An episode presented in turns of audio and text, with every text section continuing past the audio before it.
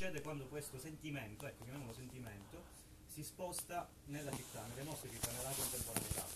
Allora, è destinato da un lato a diventare eh, parodia di se stesso, quindi la cartomanzia in tv, dall'altro non può estinguersi e quindi, per quanto diciamo, secondo il mio personalissimo punto di vista, si sposta in periferia, eh, in, eh, laddove è possibile sopperire eh, o espletare delle funzioni, delle cose di cui abbiamo bisogno. E, e direi che di feste e di danze fuori dagli schemi, fuori dalle discoteche ne abbiamo bisogno. Eh, perché fa parte della nostra storia, cioè come di esseri umani, il bisogno di ritualità collettiva. Quindi l'idea era proprio quella di spostarci nelle città e nelle periferie. Il terzo sarà invece su una piccola isola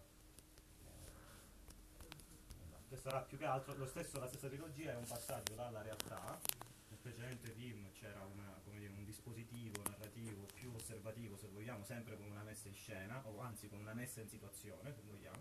Qui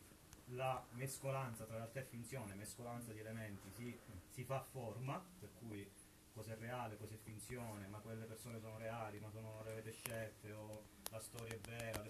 però il punto era proprio quello mescolare come citando appunto Empedocle, rifacendoci insomma a quella teoria, e, e, il terzo sarà appunto invece un film di finzione, vero e proprio un film a soggetto, sempre con